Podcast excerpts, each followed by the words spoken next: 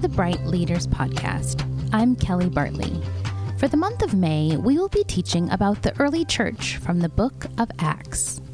This week, we will look at the story of Tabitha from Acts chapter 9.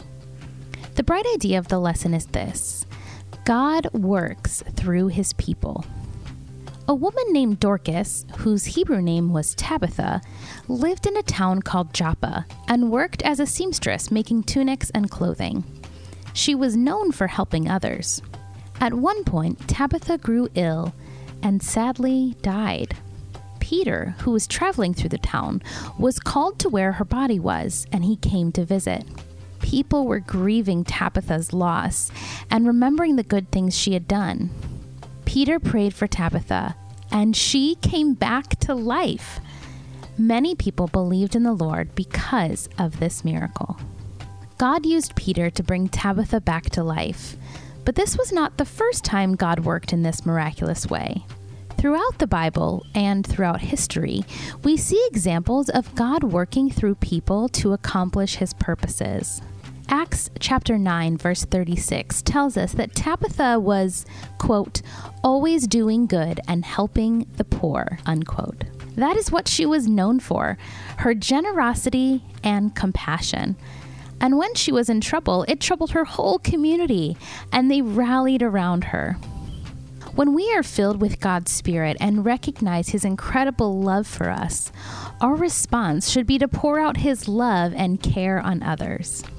Let's translate this to the kids you're leading on a weekly basis. As you build relationships with kids, you learn a lot about them. One aspect of this learning centers around the needs of the kids. Although some of the needs that kids have will be obvious, sometimes there's important needs that go unspoken. Kids may need extra support, whether it be emotional or related to their learning. As you approach your kids this week, be curious about what are their needs. You can do this by paying attention to how they engage with the group. You can ask thoughtful questions that demonstrate care and a desire to help.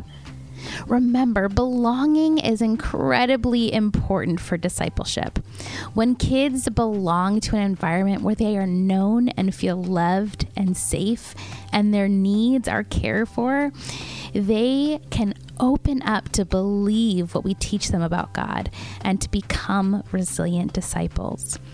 So listen well to what kids share with you and cultivate a supportive small group environment where people are loved and known and accepted. As our bright idea reminds us this week that God works through his people, remember that God is working in and through you to make resilient disciples. Thanks for listening. See you next week. The Brite Kids Leader Podcast is powered by Awana. Check out the show notes wherever you're listening for more resources and tips on resilient child discipleship. This podcast is hosted by Kelly Bartley and it's mixed, edited, and produced by me, Ross Cochran. Go to britecurriculum.com to learn more about how today's kids are the bright future of the church.